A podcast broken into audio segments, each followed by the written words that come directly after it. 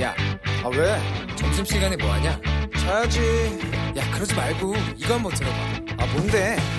지금 당장 라디오를 켜봐 나른한 오후 깨울 시사 토크쇼 모두가 즐길 수 있고 함께하는 시간 유쾌하고도 신나는 시사 토크쇼 오태훈의 시사본부.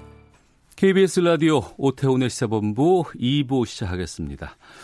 청취자 여러분들의 참여 기다리고 있습니다. 샵 9730으로 의견 보내주시면 됩니다. 짧은 문자 50원, 긴 문자 100원, 어플리케이션 콩은 무료로 이용하실 수 있고요.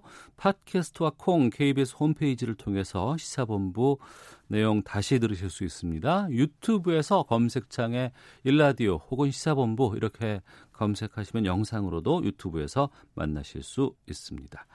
자, 이 시각 중요한 뉴스들, 핫한 뉴스들 정리해 드립니다. 방금 뉴스 KBS 보도본부 박찬영 기자와 함께합니다. 어서 오십시오. 네, 안녕하세요. 예. 코로나 19 관련된 상황 좀 정리해 주시죠. 아, 지금 그 지난 주말 사이에 코로나 19 환자 29번, 30번 네. 환자가 나왔죠. 부부죠? 그렇죠, 부부입니다. 어. 그런데 어제까지도 그렇고 오늘 아침에 또 정부에서 브리핑을 했는데 네. 아직까지는 어, 어떻게 해서 감염이 됐는지 어, 확인이 안 됐고 음. 지역사회 전파 가능성에 대해서도 어, 예의주시하고 있다. 이렇게 오늘 어, 정부가 밝혔고요. 이 그 29번 환자는 80세 남성이고 어 부부가 사는 곳이 종로구입니다. 네. 그래서 29번 환자가 그제 15일에 고대 안암병원 응급실을 찾았었는데 처음에는 가슴 통증 호소했다가 검사를 받았더니 폐렴 소견을 받았었고 음. 검사 결과 확진 판정을 받았는데 이후에 이제 고대 안암병원 응급실은 현재 폐쇄된 상태고요. 네. 그 응급실에 있던 환자들 그리고 의료진은 모두 격리 조치됐습니다. 정부는 이제 29번 30번 환자 발생 이전인 지난 7일부터 이 해외여행 이력이 없는 증상이 있는 사람들도 적극적으로 검사하도록 이렇게 조치를 한 바가 있고요. 네. 이제 앞으로는 원인을 알 수 없는 폐렴 환자가 나오게 되면 음. 아, 이게 코로나라가 의심이 안 되더라도 일단 검사 기준을 확대해서 적극적으로 검사하는 방안, 이 방안에 대해서 지금 최종 의견을 아, 듣고 있다. 아, 그런 입장을 오늘 밝혔습니다. 또 요양시설 같은 취약시설에 대해서도 면회를 제한하고요. 네. 외부인이 출입할 시에는 이제 증상이 있는지 이걸 다 체크해서 어, 요양시설에 들어오는 것을 허가를 받고 들어오도록 조치를 하고 시설 종사자는 중국을 다녀온 뒤에는 14일간 업무를 배제하기로 이제 결정을 해서 아마도 당분간 이 코로나19 사태가 잠잠하기 전까지는 아마 요양시설 내 에, 근무자들이 중국을 뭐 여행을 한다든지 이런 음, 것은 좀 불가능해질 것으로 보여집니다. 네. 지금 또 하나의 관심사가 이 중국 유학생들인데 예, 예. 한 6만여 명 된다고 그랬잖아요. 그래서 정부가 중국 유학생들한테 가능하면 온라인으로 수강을 신청, 신청하도록 해달라 이렇게 음. 요청을 한 바가 있고요. 그럼에도 불구하고 이제 들어와서 수업을 듣겠다라고 하면 우리 정부가 현재로서 막을 수가 없기 때문에 네. 야, 현재까지 내려진 조치는 일단 이 중국인 유학생들이 입국하게 되면 14일간 격리 조치됩니다. 그러니까 음. 그분들이 기숙사에 있건 아니면 어떤 뭐 월세집에 있건 거기서 격리 조치를 받아야 하고 다중 이용 시설은 14일 동안 아, 이용하지 못하도록 정부가 이렇게 조치를 했고요. 근데 그럼에도 불구하고 또 이분들이 또 나갈 수가 있잖아요. 예. 그렇기 때문에 이런 대학교 인근에 있는 다중이용 시설, 식당 음. 이런 데서 철저하게 점검하고 어. 이런 소독 같은 거 할 수 있도록 정부가 지자체에 좀 서로 아주 긴밀하게 협조해서 체계적으로 방역을 하자 이렇게 협조를 오늘 요청을 했습니다. 네. 적극적으로 방역해야 되고 어, 하는 건 맞고 또 한편으로는 앞서 경제 브리핑에서도 잠깐 좀 살펴봤습니다만 경제 상황이 좀 안 좋아서 걱정이 많은데 특히 이제 자영업자라든가 소상공인들 어려움이 좀 많으실 것 같습니다. 어, 정부가 오늘 또 지원 대책 추가로 마련했다고요? 오늘 어, 추가적으로 지원 대책 어, 내놓은 곳이 바로 저비용 항공사에 대한 대책입니다. 최대 3천억 원 안에서 긴급 융자를 해주기로 했고요. 오늘 네. 어, 경제관계 장관 회의를 열었는데 홍남기 부총리가 이번에 이제 중국 관광이 특히나 이제 타격을 입으면서 노선이 단축되거나 아니면은 중단됐던 이런 경우에 한해서 공항시설 사용료 납부도 최대 3개월간 유예해 주겠다라고 음. 밝혔습니다. 해운업계도 600억 원 규모로 긴급 경영 자금 지원해 주기로 했고요. 또 국내 관광업과 관련해서는 500억 원 규모로 무담보 신용 보증부 특별 융자를 도입을 하는데 1% 아주 저금리로 지원을 하기로 했습니다. 외식업체 그 육성자금 지원도 현재 100억 원인데 이걸 더 늘리는 방안을 검토하기로 했고요. 또 현재 3조 원 한도인 지역사랑 상품권 발행 이 규모도 더 늘리는 방안을 검토하기로 했습니다. 네. 그 일본 크루즈선 상황은 어때요, 지금? 지금 일본 크루즈선에서 코로나19 감염자가 355명 굉장히 많이 늘어났거든요. 많이 늘었네요. 네. 근데 일본 정부가 계획대로라면 19일에 격리 해제 조치를 하는데 이틀 남았는데 미국 정부가 미국 승객 300명을 다 데리고서 오늘 미국으로 떠났습니다. 어. 어젯밤에 하선을 시켜서 오늘 새벽에 전 세계를 태워서 미국으로 갔고요. 이들이 이제 미국 내에 있는 미군 기지에서 다시 격리 조치를 받거든요. 그래서 이 때문에 미국인들 가운데 전 세기에 타지 않고 나는 더 여기 배에 남겠다라는 사람들도 있다고 해요. 어. 왜냐하면 이틀만 더 참으면 자기가 다시 내려와서 자유로운 활동을 할 수 있는데 가서 음. 또 14일 동안 격리 조치될 바에야 그냥 더 버티고 있겠다라는 사람들도 있다고 합니다. 지금 미국 외에도 이탈리아도 전 세기를 보내겠다라는 계획을 밝혔고요. 우리 정부도 어제 일본 정부와 협의를 해서 우리 국민이 어 국내로 들어오길 원한다면 전세기 보내서 어, 데려오는 것을 한번 추진해 보겠다라고 했는데 네. 만약에 국내로 이송된다면 이분도 역시 14일간 격리 조치를 받아야 합니다. 중국은 주말 사이에 신규 환자가 크게 줄었고요. 목요일에 하루 14,000명 늘었었고 금요일에 4,000명대로 그 전보다 많이 늘어난 상태였었는데 주말 사이에 다시 하루 2,000명 수준으로 줄어들어서 누적 확진자는 7만 5천 명, 사망자는 1,770명입니다. 네. 바른미래당, 대한신당, 민주평화당 이렇게 3당이 통합하는 민주통합당 추진. 어, 오늘 아마 이게 출범한다는 얘기를 저희가 금요일 날 인터뷰를 했었습니다. 박주선 통합추진위원장과. 근데 손학규 바른미래당 대표가 이 통합 안 된다 이렇게 반대하고 있다면서요? 네 그렇습니다. 오늘 정치권의 주된 관심사가 미래통합당의 출범 그리고 어, 방금 말씀하신 그 3당의 통합 네. 이게 주된 관심사였었는데 아, 이쪽에서 이제 손학규 바른미래당 대표가 안 된다고 하면서 이쪽에 파열음이 또 생겼습니다. 원래 합당 합의문에는 28일에 각 당의 대표가 대표직 임기가 종료된다라고 네. 하는데 여기에 대해서 이제 손학규 대표가 어. 반기를 든 것 같고요.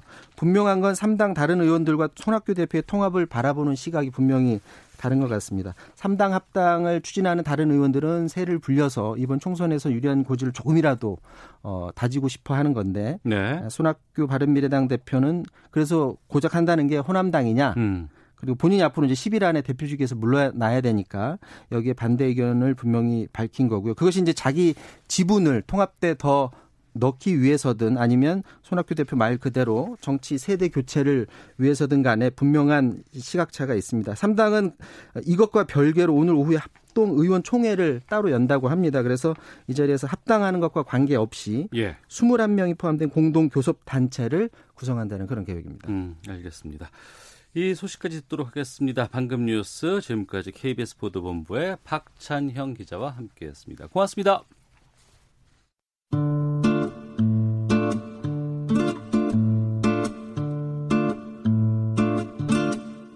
오태훈의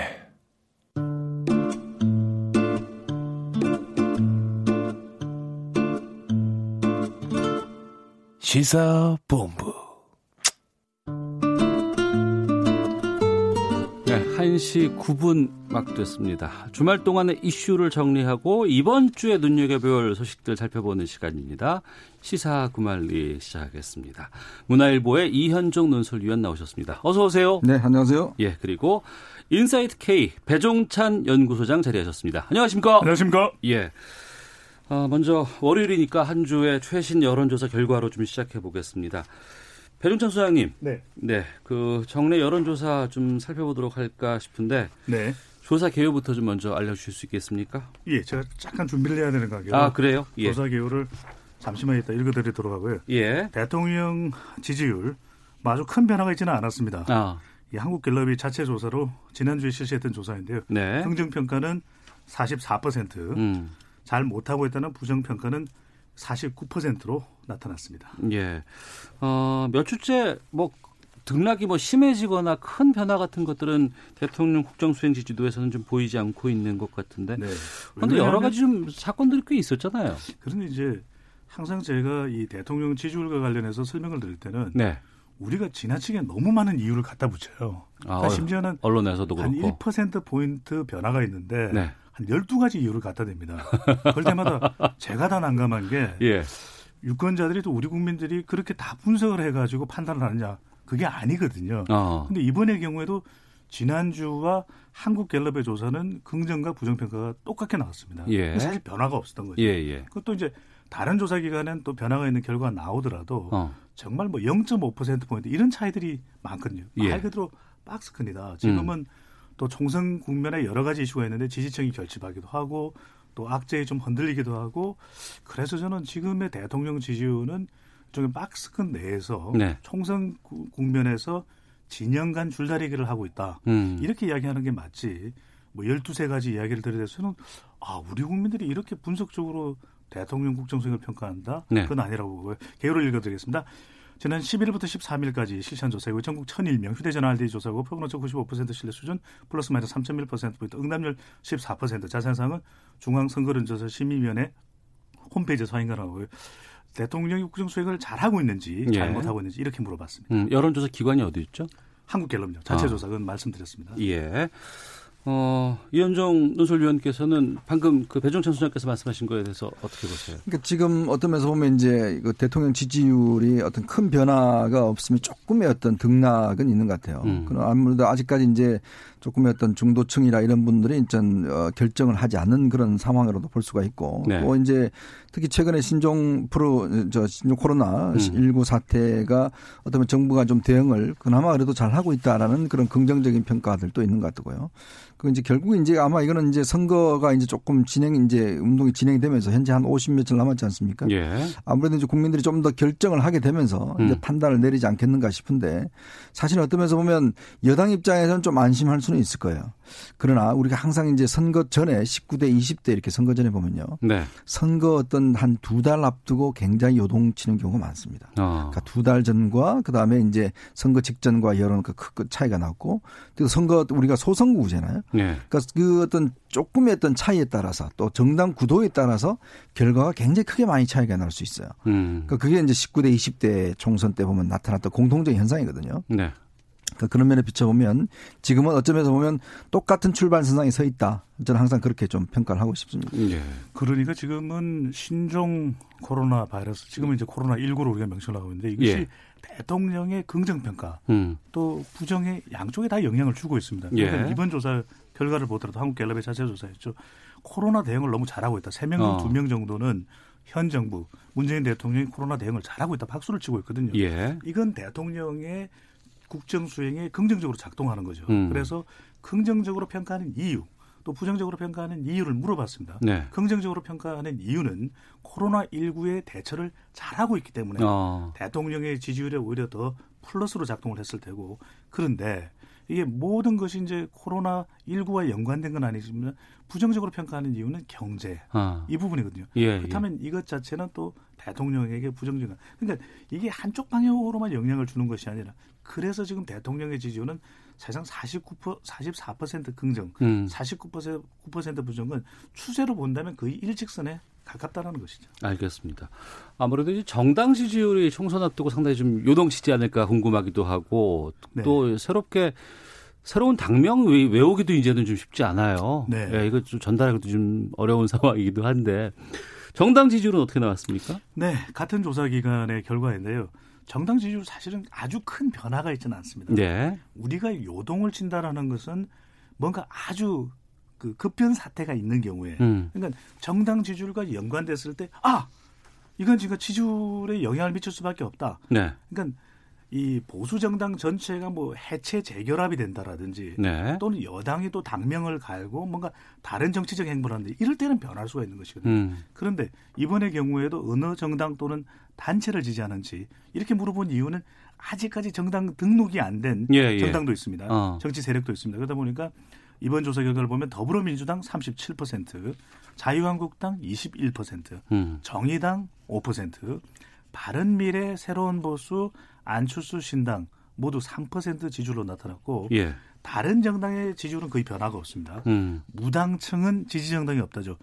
27%, 네, 거의 네. 30%에 가까운 어. 10명 중 3명 정도는. 근데 가끔씩 이런 걸 궁금해 하세요. 예. 궁금 안 하시면 안 될 텐데. 그래서 무당층이 왜 이렇게 비율이 높으냐. 어.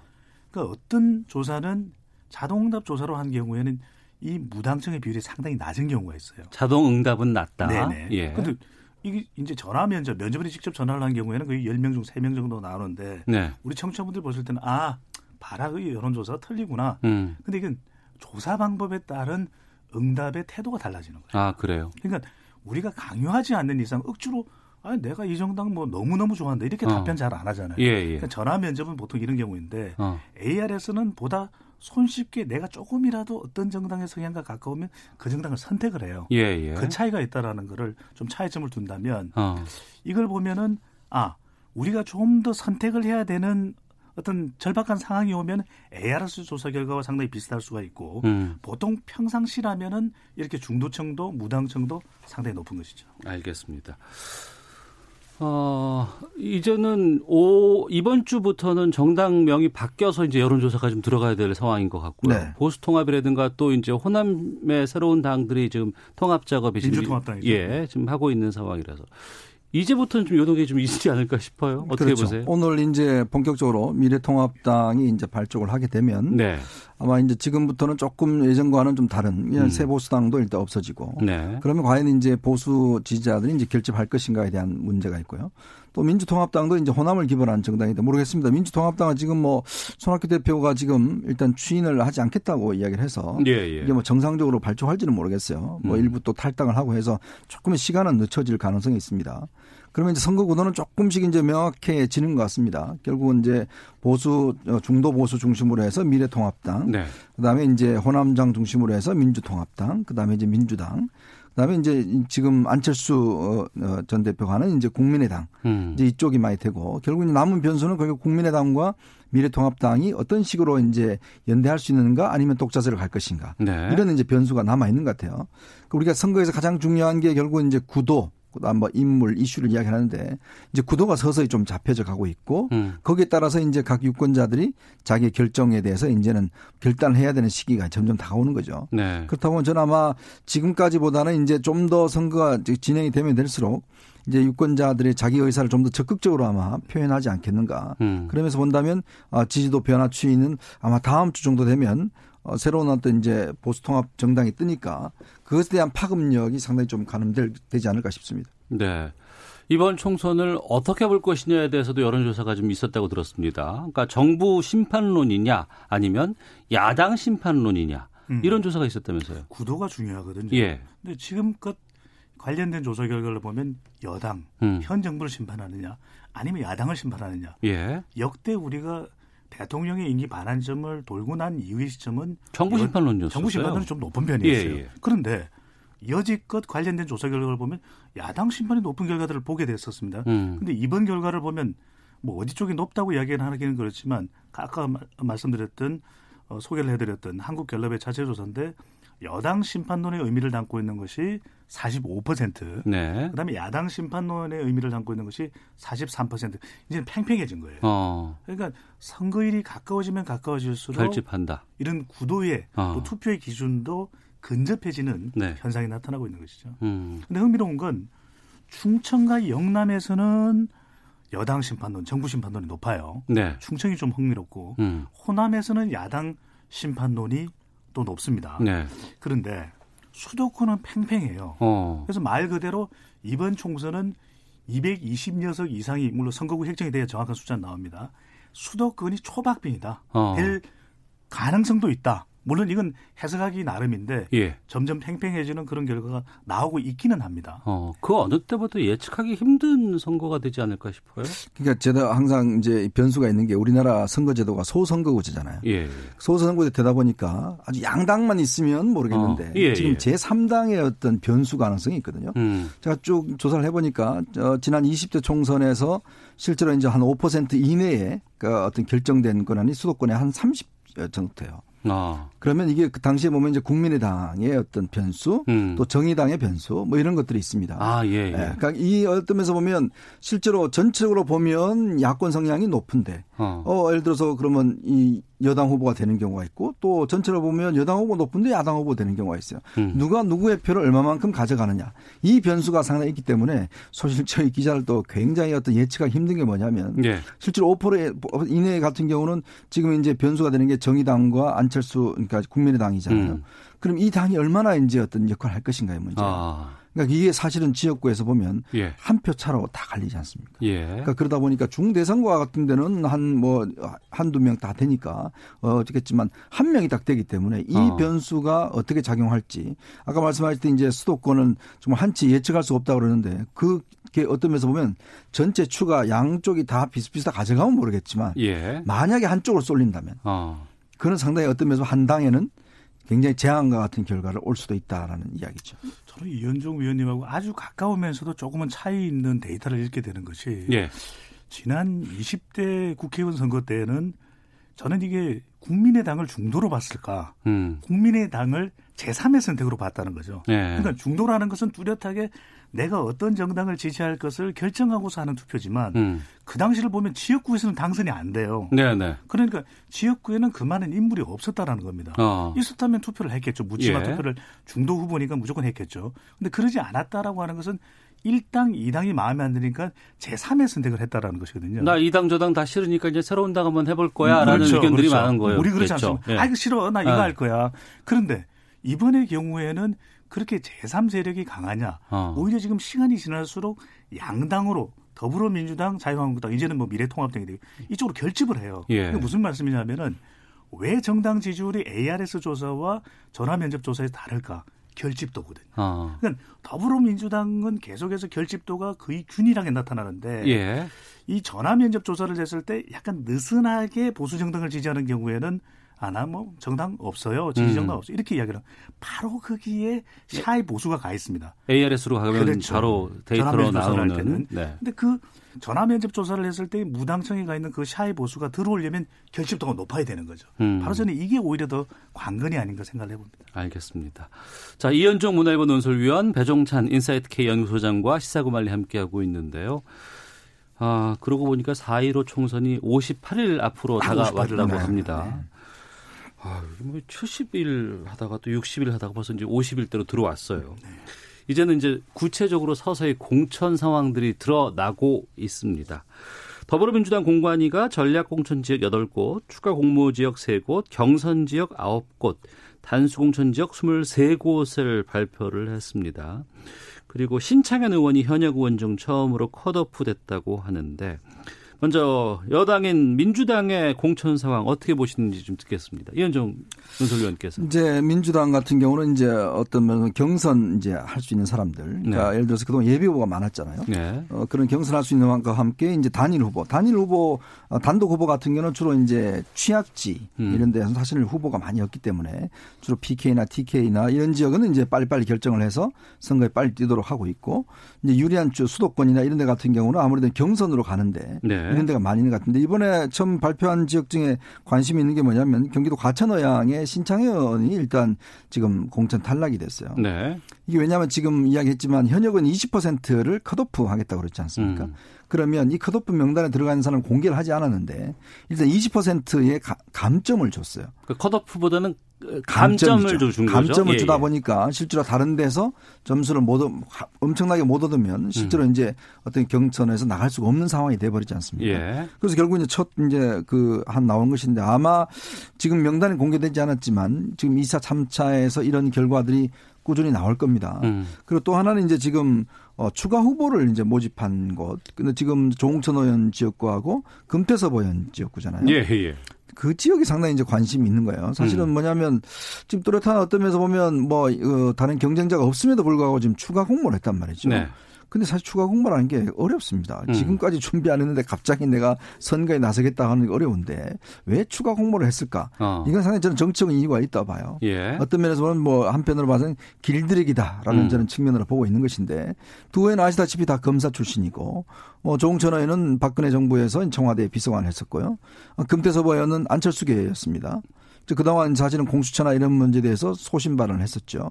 이제 그러다 보니까 결국은 당내에서 좀 소신발언하면 좀 길들이겠다. 음. 이런 어떤 사인이 아닌가라는 생각이 들어요. 저는 네. 이게 첫 번째에서 이렇게 이 정도 나온다고 한다면 저는 이게 어떤 면에서 보면 민주당이 그동안 해왔던 다양성과 어떤 면에서 뭐 이런 것들에서 점점 문을 닫는 게 아닌가. 음. 즉 어떤 면에서 보면 당론을 지킨 사람은 확실히 공천을 주는데 네. 그렇지 않은 사람은 좀 어, 어떤 면 나중에 되더라도 조금 힘들게 하겠다. 이런 취지로 읽혀지는 게 아닌가.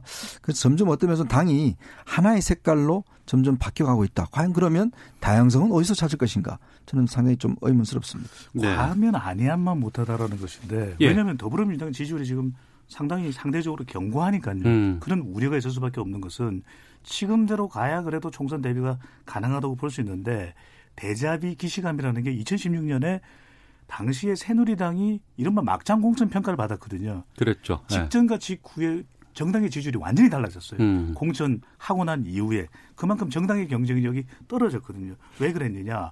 그때 막장 공천 소리를 들었던 겁니다. 근데 네. 더불어민주당은 그 정도 수준은 물론 아닙니다. 음. 하지만 이것이 이제 많은 불만이 제기될 수밖에 없다는 것은 이것을 비공개하겠다. 네. 그러면 이것을 사람들은 막후 공천이냐? 음. 왜 나는 지역구에서 밭을 갈아왔는데 기회를 안 주느냐? 이렇게 되면 내부 균열이 생길 수가 있는 거예요. 다 공개해 달라. 이게 이제 적당한 수준의 적정한 수준의 작은 수준의 파장이면 괜찮은데 이게 일파만파 커져버리게 되면 지지율에 영향을 줍니다. 네. 근데 이 지지율이 지금 통합 보수당이 이제 통합 보수 세력이 출연하면 이제 엇비슷해지는 양상도 지점마다는 볼 수가 있거든요. 음. 어느 시점에 그렇게 될 경우엔 이게 크게 작동될 수도 있다라는 거죠. 특히 이제 호남 또 수도권의 공천을 어떻게 하느냐에 따라서 이 지역은 아주 전략적 지역이거든요. 반드시 예. 더불어민주당이 가져가야 되만 되는 그렇기 때문에 그런 영향을 본다면 지금의 공천을 아주 잘해야 되는 그런 과제는 분명히 있는 것이죠. 음, 알겠습니다. 어, 여당인 더불어민주당의 공천 상황 두 분과 함께 말씀 나누고 있, 있습니다. 이 이슈 하나만 좀 두 분께 1분씩만 시간 딱 드리고 어, 헤드라인 뉴스 듣고 와서 계속해서 그 다음에는 이제 야당 상황을 좀 짚어볼까 하는데 그 경향신문에 실린 컬럼에 대한 논란이 뜨겁습니다. 고대 인미리 연구교수의 민주당만 빼고라는 컬럼인데 어, 민주당이 이에 대해서 고발을 했고 고발 취하를 했습니다. 두 분께서는 이번 사안 어떻게 보고 계시는지 듣겠습니다. 아, 이현정 논설위원께서 네. 먼저 말씀해 주시죠. 사실 이 사안은 뭐 주말 내내 사실은 각 언론에서 크게 다뤄졌고요. 예. 어, 그리고 결국 이제 민주당이 뭐 바로 이제 그 고소를 처리하긴 했지만 음. 우리가 일단 그 표현의 자유에 대한 기본적인 자세라는 문제와 함께 네. 그리고 이제 저는 이 어떤 면에서 보면 이 뒤에 처리하는 과정들을 좀 유심히 봤어요. 그래서 음. 오늘 최고위원회에서 아, 오늘 정도면 당에서 책임 있는 지도부가 좀 사과를 하겠구나라고 생각을 했었는데 여전히 나오지 않았습니다. 음. 즉 어떤 면에서 보면 고발 당사자인 이해찬 대표뿐만 아니라 뭐 지금 이인영 원내대표뿐만 아니라 지금 다들 이번 사태에 대해서 궁극적으로 아무도 사과를 하지 않았어요. 자 그런 면에서 보면 아직까지 예를 들어서 민주당이 어떤 민심을 제대로 못 읽고 있는 게 아닌가라는 저는 그런 우려가 솔직히 있는 거죠. 예. 사실 다시 아시겠지만 결국 표현의 자유라는 것들을 언론의 자유를 그동안 가장 앞장서 온게 바로 지금 민주당이었습니다. 야당 음. 시절에. 그래서 항상 그 보수 정당에 대해서 보수 정권에 대해서 날카로운 어떤 비판을 칼날 세웠는데 네. 정작 자신들이 지금 집권하고 난 다음에는 정말 이런 것에 대해서 바로 형사 고발을 해버리고 하는 모습들 또 여기에 대해서 비판이 빗발침에도 불구하고 사과라는 두 마디를 절대 들을 수 없는 것들. 음. 자 이게 저는 뭐 어떤 면에서 보면 민주당이 처한 지금 좀 오만하다는 모습 이 선거는요 절대 오만하면 안 됩니다. 네, 배 소장께서는요. 결과적으로 이게 이제 돌발 변수거든요. 예. 우리는 이 현안을 볼 때는 결국 중도층입니다. 특히 음. 이제 중도 진보층 내용상으로 보면 얼마나 풀이 나겠습니까? 지금 가뜩이나 총선을 향해서 정말 총력적으로 달려가고 있는데 민주당 빼고 어 뭐지 이게 이렇게 하면서 당황스러울 수가 있고 정말 뭐 이게 화가 솟구칠 수는 있는데 이럴 때 중요한 게 중도층이거든요. 예. 지나친 대응을 하게 될 때는 내용보다는 형식에 대한 비판을 받거든요. 음. 그다음에 형식을 좀 더 정교화된 반박을 했더라면 차라리 반박 의견으로 그렇게 해서 지지층들을 집하는 게 나았을 텐데 이런 현안이 나올 때 앞으로도 많이 나올 겁니다. 중요한 것은 중도층을 생각하게 보면 한다면 대응을 급하게보다는 신중히가 중요해 보입니다. 알겠습니다. 자, 시사구 말리 함께하고 있는데요. 헤드라인 뉴스 듣고 기상청 또 교통정보센터까지 확인하고 다시 와서 야권 상황 짚어보도록 하겠습니다. 문재인 대통령이 오늘 청와대에서 기획재정부, 산업통상자원부, 중소벤처기업부, 금융위원회 등 경제 관련 4개 부처로부터 합동 업무 보고를 받습니다. 2월 임시국회가 오늘부터 30일 동안 열립니다. 더불어민주당은 코로나19 사태 극복 방안과 민생 법안 처리에 집중하겠다는 전략이고 자유한국당은 청와대 선거 개입 의혹 국정조사 요구 등을 통해 정권 심판론을 부각한다는 방침입니다. 민주당의 사1로 총선 공천 작업이 속도를 내고 있습니다. 지난주 두 차례 경선 지역을 발표했고 후보자 추가 공모를 받고 있습니다. 87곳의 지역구에 대해 추가 공모를 진행하고 있는데 현역 의원들이 단독으로 신청한 64곳도 포함되어 있습니다.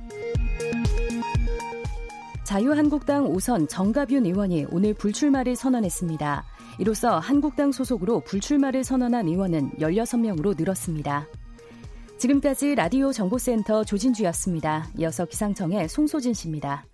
미세먼지와 날씨 정보입니다. 하늘에서 내리는 하얀 눈처럼 공기는 깨끗한 상태입니다. 하지만 한방눈이 쏟아지는 곳이 있어 주의하셔야겠는데요. 지금 서쪽 대부분 지역에 대설주의보가 발효 중이고 그중 경기 포천과 전북 진안 임실, 제주도 산지, 울릉도 독도에는 대설 경보가 내려져 있습니다. 충청과 전라도를 중심으로 내일까지 많은 눈이 더 내릴 전망이어서 각별히 주의하셔야겠습니다. 또 눈과 함께 강추위도 또 다시 찾아왔습니다. 오늘 한낮 기온이 서울 영하 4도, 대전 영하 1도, 광주 1도, 대구 2도 등에 머물며 종일 영하권을 벗어나지 못하는 곳이 많겠고 강하게 부는 찬바람에 체감 추위는 더하겠습니다. 현재 서울의 기온은 영하 5도입니다. 미세먼지와 날씨 정보였습니다. 이어서 이 시각 교통 상황을 KBS 교통정보센터 오수미 씨가 전해드립니다. 네, 이 시각 교통정보입니다. 눈길에서 발생한 사고인데요. 순천 완주 간 고속도로 완주 방면입니다. 3회 2터널 안에서 화물차와 승용차 등이 부딪히며 화재 사고까지 이어져 벌써 1시간여째 전면 통제를 하고 수습을 하고 있습니다. 이 영향으로 3회 1터널을 가기 전부터 차량들이 거의 꼼짝을 못하고 서 있는 상황인데요. 미리 북남원 나들목에서 빠져서 국도로 우회를 하셔야겠습니다. 반대 순천 쪽도 오수 1터널 2차로에서 승용차 관련한 사고가 났고 처리를 하고 있습니다. 눈도 많이 내리고 있어서 더욱더 큰 혼잡이 따릅니다. 수도권에서는 서울 외곽고속도로 판교 일산 방면 조남 분기점 부근 1, 2, 3차로와 갓길에 화물차에 싣고 가던 적재물인 파이프가 쏟아지는 사고가 있었습니다. 처리 여파로 밀리고 있습니다. 지금까지 KBS 교통정보센터였습니다.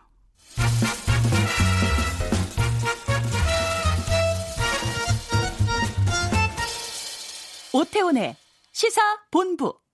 네, 월요일 시사구말리 이현종 문화일보 논설위원 배종찬 인사이트 K연구소장과 함께하고 있습니다.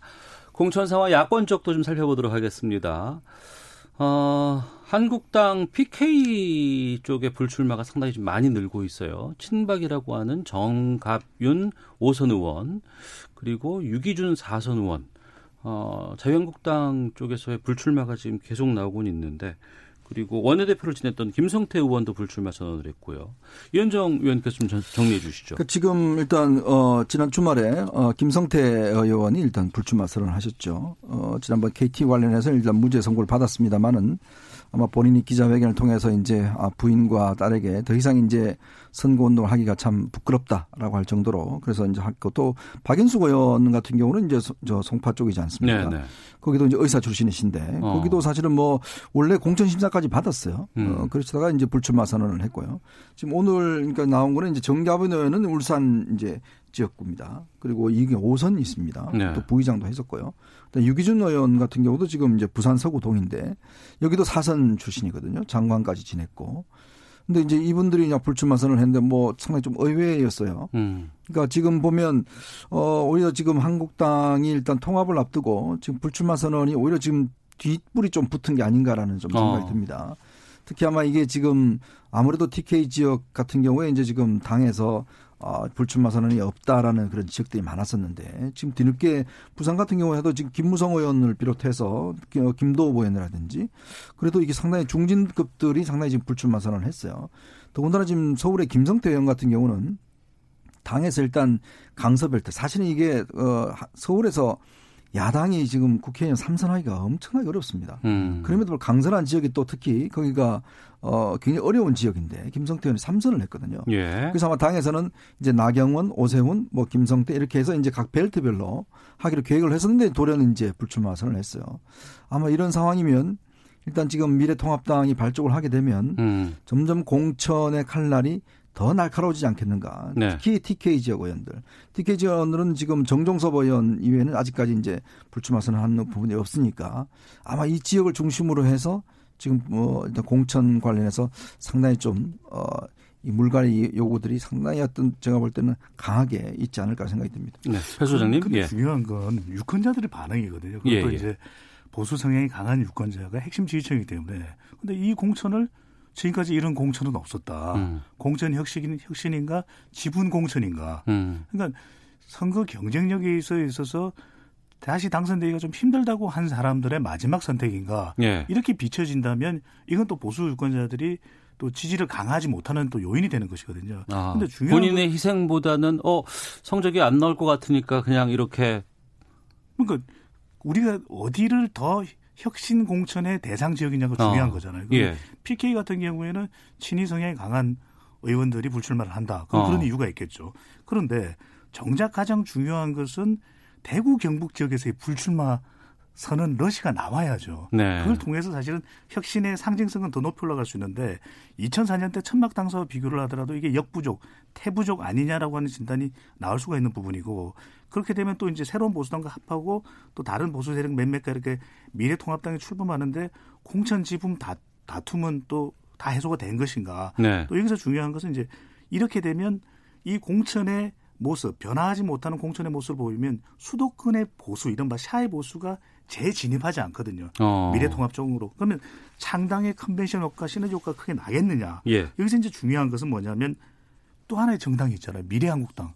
근데 불출마했으면 완전 불출마가 돼야지 음. 미래한국당으로 또 가는 거예요. 어. 이런 모습을 보면 누가 또 상당한 이 반응을 받을 수밖에 없냐면 중도 유권자죠. 예. 이런 또 비판적 시각이 있거든요. 근데 어. 이걸 아까도 말씀드렸지만 정말 공천 혁신으로 볼 건지 음. 일종의 다 계획이 있었네. 이런 이 계획 공천으로 볼 건지 계획 혁신 모양새로 보는 건지 이게 유권자들은 알송해지는 거죠. 예. 불출마 선언을 한 의원이 미래한국당 그러니까 위성정당이라고 이제 얘기를 네. 했었던 그 당으로 옮길 가능성도 있습니까? 그러니까 지금 뭐 어, 김성태 의원은 뭐 가지 않겠다고 이야기를 했고요. 음. 아마 이제 이게 이제 번호 때문에 그런 것 같습니다. 번호? 네, 이게 이제 미래한국당과 이제 지금 어 이거 나중에 이제 번호가 배정이 되고 정당 의원 수가 있어야지만 어, 예.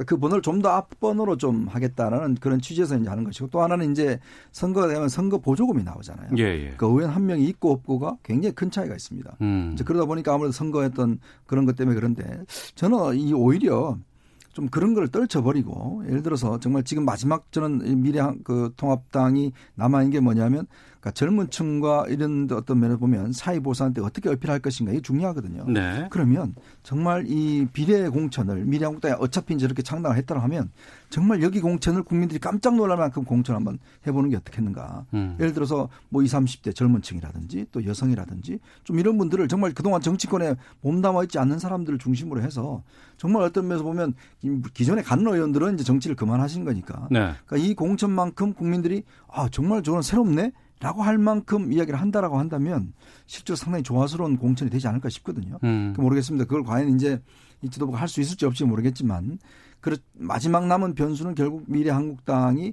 공, 어, 이 비례대표 공천을 네. 어떤 방향으로 할 것인가 또 하나의 관점이 있어요. 왜냐하면 지금 이 선거법 때문에 선거하니까 이거 민주적인 전략 공천 예. 못하게 돼 있습니다. 이제 그러다 보니까 절차를 하라고 어떻게 했으니까요. 절차에 내가 할지 예. 이것 또한 상당히 내부적으로는 고민일 것 같아요. 예. 위원장 의원님 말씀대로 그러니까 보수 성향의 유권자들이 미래통합당이나 미래한국당을 선택한다는 것은 현 정부에 대한 견제 성격이 강하거든요. 음. 그렇다면 그만큼 당당하게 내가 정말 다른 유권자들이 투표소에 가서 부끄럽지 않게 투표할 수 약간 당당함을 부여해야 돼요. 네. 이게 이렇게 해야만 샤이 보수가 어 나 당당하게 투표할 수 음. 있어 음. 샤랄라 보수가 되는데 네.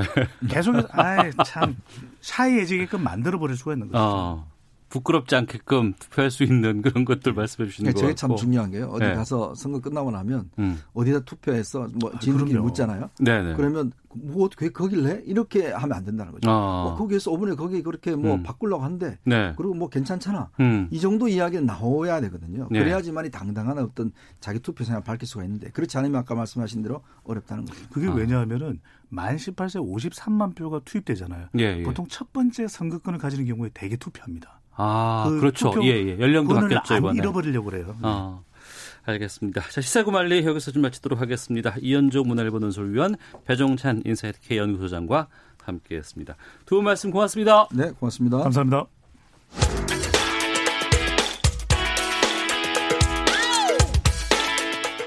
오태훈의 시사본부는 여러분의 소중한 의견을 기다립니다. 짧은 문자 50원, 긴 문자 100원의 정보 이용료가 되는 샵 9730, 우물정 9730번으로 문자 보내주십시오. KBS 라디오 앱 콩은 무료입니다.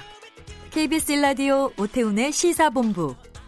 지금 여러분은 대한민국 라디오 유일의 점심 시사 프로그램을 듣고 계십니다.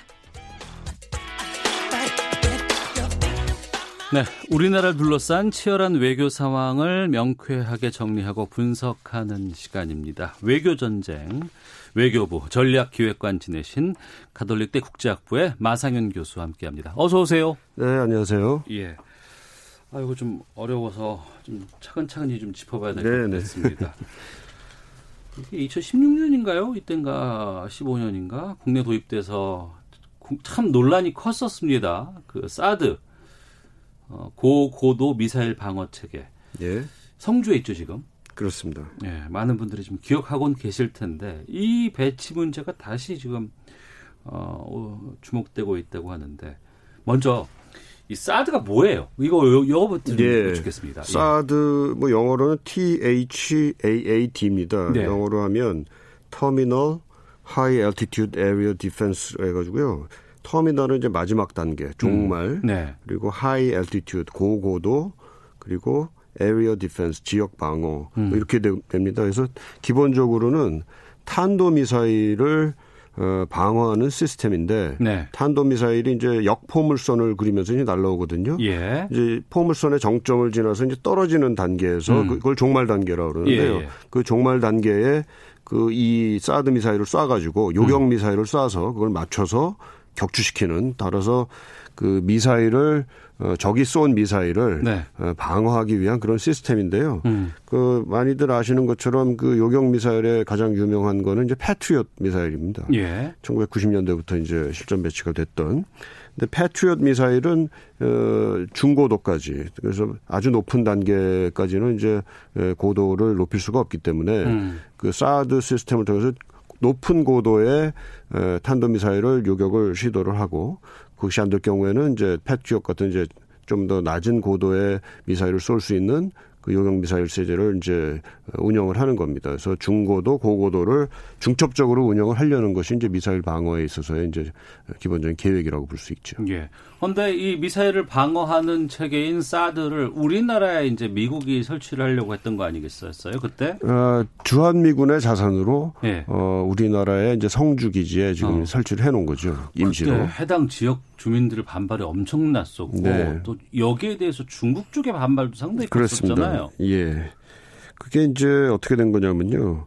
어, 우선 그 국내에 해당 지역 주민들의 반발은 이 레이더에 대한 우려였어요. 음. 사드의 레이더가 그 상당히 이제 고성능 레이더인데 이게 탐지 모드로 가기 좀 이따 이제 중국과 관련해서 또 말씀을 드리겠습니다만 탐지를 하게 되면은 어 굉장히 그 긴 거리 1000km까지의 거리를 그 미사일 활동을 이제 탐지를 할 수가 있고요. 에, 지금 이제 우리 사, 성주에 있는 거는 이제 요격 모드라고 돼 있는데 요격 모드는 뭐냐면은 한 600km에 있어서의 이제 미사일이 날라오는 거를 이제 그 어, 디텍트 할 수 있는, 탐지할 음. 수 있는 그런 이제 레이더입니다. 그래서 네. 굉장히 고성능 레이더다 보니까 주민들이 혹시 이제 이런 레이더에서 나오는 전자파, 전자파 같은, 게 건강에 어. 그 주민들의 건강에 심각한 우려를 어, 주는 게 아니냐, 음. 심각한 그 위해를 주는 게 아니냐 이런 것 때문에 이제 이제 굉장히들 어, 반대들을 많이 하셨는데 네. 어, 당시에 이제 미군이나 이제 이쪽에서 이제 얘기를 한 것은 뭐 이제 괌에도 이제 사드 포대가 이제 설치가 돼 있는데요. 네. 거기 가서 이제 다 보, 보아라. 또 거기에 음. 있어서도 어, 상당한 안전 장치가 돼 있고 그렇기 때문에 커다란 위해 는 없다라는 음. 걸 이제 얘기를 했었죠. 예. 그리고 이제 중국의 경우에는요. 중국도 이제 결국은 이 그 사드에 있어서의 레이더에 대한 그 우려가 굉장히 컸습니다. 이 사드 아. 레이더가 앞에 말씀드린 대로 그 탐지 모드로 가게 되면은 1000km까지 이제 되는데 중국 땅까지도 중국 땅도 특히 이제 해변 그 해안 지역에 음. 있는 데까지 다 이제 디텍트가 될 수 있다라는 것을 가능하니까 우려를 해서 그랬는데요. 음. 이제 앞에 말씀드린 대로 우리 지금 어 성주에 와 있는 주한미군 사드는 요격용으로 이제 딱 고정이 돼 있습니다. 네. 600km까지만 돼 있기 때문에 이게 이제 북한 지역 정도를 이제 커버를 하고 어 중국의 레이더 미사일 활동에 대해서는 사실 보기가 어려운데요. 문제는 이게 이제 중국에서는 요 탐지 모드와 어, 요격 모드를 그 쉽게 뭐 스위치만 하나 바, 바뀌면은 음, 바꿀, 수, 바꿀 수 있는 거 아니냐 이렇게 예. 의심을 하고 있습니다. 이제 그러나 이제 기술적으로는 사실은 이게 그, 그 모드를 바꾸기 위해서는 어, 미국으로 이게 장비를 보내가지고 어, 좀 상, 복잡한 공정을 고쳐서 거쳐서 이걸 이제 해야 되기 때문에 사실 중국의 우려는 어, 그렇게 이제 근거가 있는 거라고 볼 수는 없는데 기본적으로 미국이 뭘 감추면서 할 수 있지 않, 겠는가 하는 그런 그 중국의 의심이 있어서 네. 그게 이제 문제가 됐었습니다. 예. 그러다가 이제 앞에 말씀드린 대로 그 어, 중국이 뭐 시진핑 주석까지 그 사드 배치, 미, 주한미군의 사드 배치에 대해서 이제 반대 의견을 표했고, 그럼에도 불구하고 이제 이게 그 배치가 되고 나니까 이제 우리 정, 우리에 대해서 어, 뭐, 한한령이라고 하는 음. 뭐 이런 걸 통해 가지고, 어, 중국의 그 한국 여행객들을 비공식적으로 네네. 어, 통제를 한다든지 또 음. 우리의 어, 기업들이 중국에 진출해 있는 기업들에 대해서 뭐 상당한 그 어, 행정적인 조사를 한다든지 이런 걸 통해 서 조금 우리 관계가 굉장히 어, 어려워졌던 그런 시기가 있습니다. 예. 그런 상황이었고 뭐 이제 배치됐고 이제 끝났다고 생각을 했는데 갑자기 지금 다시 저희가 이 얘기를 왜 꺼내게 됐냐면 미국이 이 사드가 시간이 지났으니까 이제 이걸 업그레이드 한다 그러죠. 이 성능을 이제 개량한다는 계획을 발표를 했어요. 근데 네. 이게 우리에게 어떤 영향을 주는 거예요? 어, 그 예전 2016년도에도 사실 굉장히 우리나라에서 우리 사회에서 논란이 많았는데요. 네. 그 사드가 이제 앞에 말씀드린 대로 그 지금 있는 게 한 200km 정도를 커버를 합니다. 음. 요격 미사일이. 음. 그럼 성주에서 이제 그거를 지금 그 포대를 갖다 놨기 때문에 200km를 하게 되면은 어, 사실 서울 지역이나 이런 데가 커버가 안 돼요. 아, 미사일을 유혹할 때는 200km 네. 이내일 때만 그렇습니다. 가능하니까. 예, 예, 예, 그렇습니다. 그러니까 그 사드 체제가 지금 들어와 있지만 음. 이게 어, 북한 이제 사실상 지금 현재 우리의 그 우선적인 우려는 이제 북한으로부터의 미사일 위협에 대비하는 차원에서 지금 갖다 놨는데 네. 어, 우리의 그 핵심 시설들이 이제 수도권에 많이 있잖아요. 뭐 예. 뭐 또 주한미군도 지금 평택에 가 있고 그런데 이 시설들을 지금 다 커버를 못하는 그런 문제가 있다. 음. 이거는 뭐 그 전에 이제 사드 배치에 대해서 반대하는 측에서도 어, 그 논리를 굉장히 많이 강조를 했었습니다. 근데 이제 주한미군 입장에서도 네. 이게 지금 고정돼 있는 그 사드 포대를 가지고서는 그런 문제가 있고 그렇다면 추가로 뭐 사드 포대를 뭐 딴 데다 그 갖다 놔야 되는 문제가 생기는데 네. 그러지 않는 상황에서도 사드의 생, 성능을 개량을 해서 음. 그 기도, 기존의 그 어떻게 보면 요격의 사각지대라고 할 수 있는 것을 어 메꿀 수 있는 어. 그런 방안으로서의 그 성능 개량을 지금 아마 추진하고 있다라는 예. 것이 이제 미국 쪽의 입장인 것 같습니다. 어 그러면 뭐 추가로 뭐 포대를 더 설치한다거나 이동 한다거나 이런 건 아니라는 그런 건 아니고요. 지금 어. 뭐 나와 있는 걸 보니까 예, 기존에는 이제 사드의 그 포대가 그 사드 아까 말씀드린 레이더가 있고요. 음. 그 레이더하고 그 레이더하고 연동이 돼 있는 연결이 돼 있는 그 발사대가 있습니다. 네. 이제 뭐 트럭 같은 데다 실어 놓는 음. 이제 여섯 개의 발사대가 있고 이게 이제 기본적인 시스템이에요. 음. 근데 이게 이제 하나의 포대를 이루게 되는데 어, 기존의 개념에서는 이 한 포대에 이 레이더와 그 발사대가 같이 있어야 되는 거죠. 같은 사이트에. 네. 근데 요거를 이제 좀 떨어뜨려 놓을 수 있는 그런 기술을 지금 어, 미국이 어, 개발 중이다. 어. 그래서 이걸 시험 중이다. 막 이렇게 돼 있는 것 같습니다. 이 업그레이드 부분에 대해서는 북한이라든가 중국 쪽에서 반발할 수 있는 건 없을까요? 어, 글쎄요. 일단은 우리가 신경을 많이 쓰는 거는 그 중국의 반발일 텐데요. 음. 근데 중국의 반발은 아까 제가 말씀을 드린 대로 기본적으로 레이더에 대한 우려거든요. 네. 레이더가 미군의 레이더가 음. 중국의 미사일 활동을 다 감시하는 거 아니냐 네네. 이런 건데 사실 레이더는 지금 그대로 놔둔다는 거예요. 어, 발사대만 그렇죠. 발사대를 또 뭐 이렇게 움직일 수 있게 이동식으로 하면서 여섯 개가 있으면 뭐 한 세 개는 성주에 두고 뭐 두 개는 어디다 놓고 뭐 이런 식으로 음. 하겠다는 거기 때문에 뭐 크게 이거 자체로만 가지고 중국이 우려할 사항은 아니지 않는가 이렇게 보입니다. 음, 알겠습니다. 아, 마상현 가톨릭대 국제학부 교수와 함께 어, 사드 어, 뭐 성능 개량 업그레이드 문제에 대해서 좀 말씀을 나누고 있는데요. 게다가 지금 뭐 크게 뭐 우려될 상황이 발생하지는 않을 것 같다고 전망해 주셨습니다만 이게 또 돈 문제가 또 문제가 커지는 것 같습니다. 내년도 국방부 예산안에 미국이 성주 사드 기지 개발 비용으로 4,900만 달러, 우리 돈 580억 원을 책정을 했는데 이거를 우리 방위비 분담금으로 부담할 가능까지 언급했다고요? 예, 뭐 그 그런 언급 내용이 있었던 것 같은데요. 아마 그 국방부 그 육군 예산안을 지금 이제 미국 육군 국방부가 이제 만든 모양이에요. 네. 그걸 이제 제출을 하고 이제 뭐 그거를 어, 미국 의회에서 심사를 하고 그러겠죠. 그래서 나중에 이제 결정이 될 텐데 거기 내용은 보니까 이제 그 사드 부대 지금 성주에 있는 거를 어, 공사 비용으로서 이제 아까 말씀하신 대로 4,900만 달러를 이제 책정을 해놨던 거고요. 네. 이제 그거를 이제 어떻게 충당할 거냐 하는 것과 관련해 가지고 어. 어, 뭐 한국하고도 좀 얘기를 해볼 수 있는 거 아니냐 뭐 이런 예. 정도의 얘기를 한 것 같습니다. 다시 말해서 그, 뭐 미국이 그, 미국 자체 예산으로 이제 쓸 수도 있는 거고요. 음. 아니면은 이제 한국과 얘기를 해서 예. 분담금 문제로서 이걸 아마 올릴, 올릴 수도 있는 그런 가능성을 이제 미국 스스로가 아마 이제 얘기를, 스스로가 이제 그, 그런 얘기들을 나눴던 모양입니다. 음. 근데 우리 정부가 그동안 그 성주 사드 기지 비용은 미국이 부담할 거다 이렇게 말해오지 않았습니까? 네네 그렇습니다. 그래서 그 그동안에 이제 한미 합의 사항은 예. 어, 사드의 전개 비용 그리고 관련된 운영 및 유지 비용은 어, 미국이 부담한다. 우리는 어, 부지와 기반 시설만 제공한다. 이렇게 이제 돼 있고요. 예. 이제 그게 지금까지 우리의 그 입장이고 또 이제 한미 간의 음. 합의 사항이기도 합니다. 네. 그런데 미국 입장에서는 지금 진행 중인 이 방위비 분담금 협상 과정에서 이걸 사드 기지 건설에 좀 사용하려고 좀 이거 방위비 대폭 올리는 게 아닌가 싶기도 하고요. 글쎄 뭐 근데 아직 그 우리 그 SMA 그 어, 방위비 분담금 협상이 지금 진행 중인데 아마 예. 거기서 얘기가 되지는 않았다고들 지금 하니까요. 어. 아마 그 본격적으로 얘기된 건 아닌 것 같습니다. 예.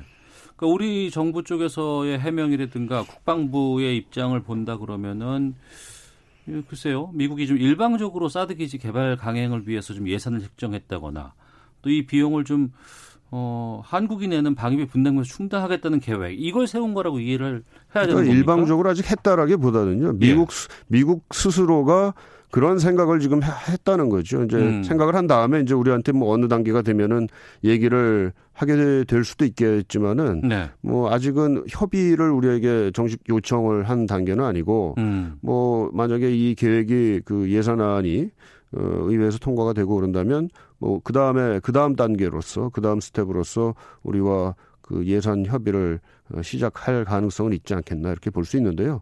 근데 뭐 아직 그 단계에서 네. 예산안을 책정하는 단계에서 뭐 우리하고 꼭 얘기를 했어야 되는 건 아니라고 봅니다. 아, 그러니까 우리와 사전 논의라든가 협의 없이도 이런 예산을 세울 수 있는 이제 미국 스스로의 어, 계획인 거죠. 어. 미국 스스로의 그 계획이고 어느 단계에서 이제 우리와 협의를 하느냐의 문제가 있는 건데 예. 그 지금까지의 문제는 지금까지의 그 나와 있던 거는 미국 스스로의 이제 음. 그 안을 만든 거고요. 네. 이제 그 안을 가지고 우리와 협의를 하는 단계는 이제 다음 단계가 되겠죠. 음. 10분 이해를 한다고는 하지만 그럼에도 불구하고 아직 뒤끝이 좀 깔끔하진 않은 상황인데. 네, 뭐 이게 그, 어, 사드, 글쎄요, 장비 자체가 어, 시설 그리고 기지 자체가 기본적으로는 미군 어, 시설이고 장비고요. 예. 그러면서도 이게 이제 한국 과 어, 관계가 되고 또 한미 연합 전력과 관계되고 그러기 때문에 음. 뭐 궁극적으로는 아마 만약에 그 그런 그 개량 사업을 한다거나 또 네. 거기에 대한 예산이 소요가 된다 그러면은 뭐 일단 뭐 미국 자체의 예산으로 하는 것이 우리 입장에서는 맞는 걸로 보이고요. 음. 근데 만약에 미국이 우리의 어 분담을 원한다 또는 그런 의향을 타진한다 그러면 우리는 거기에 대한 그 대응을 해야 되겠죠. 네. 책정 단계라고 말씀하셨지만 이게 지금 미국에서 예산이 통과가 되고 시행이 네. 본격적으로 들어간다 그러면 우리로서도 좀 문제가 좀 되지 않을까 싶기도 하고요. 어, 대비를 해야겠죠, 정부에서. 어. 예. 알겠습니다. 지금 한미 방위비 분담금은 지금 어떻게 논의가 되고 있어요? 글쎄 뭐 어, 엊그저께 그 강경화 외교부 장관하고 이제 폼페이오 어, 미 국무부 장관이 이제 뮌헨 안보 회의에서 이제 에, 그 회담을 갖고 거기 그 우리 방위비 분담 협상을 조속히 이제 그 종결하는 것을 어, 좀 권고하는 그런 독려하는 그런 네. 그 내용의 이제 말씀을 하셨고요. 이제 그거 봐서는 이제 실무 협상이 어느 정도는 그래도 좀그 어, 가닥을 좀 잡아가고 있는 거 아닌가. 음. 그래서 그 빠른 시한, 시한 내에 그 결론을 낼 수 있는 그런 어, 가시권 안에 든 게 아닌가 싶은데요. 그 네. 정확하게 지금 어느 내용을 가지고 그 얘기가 된 건지까지는 아직 나온 바가 없어서 저도 말씀 못 드리겠습니다. 알겠습니다. 여기까지 듣도록 하겠습니다. 자, 지금까지 가톨릭대 국제학부 마상현 교수와 함께했습니다. 고맙습니다. 네, 감사합니다. 예, 저도 인사드리겠습니다. 내일 뵙겠습니다. 안녕히 계십시오.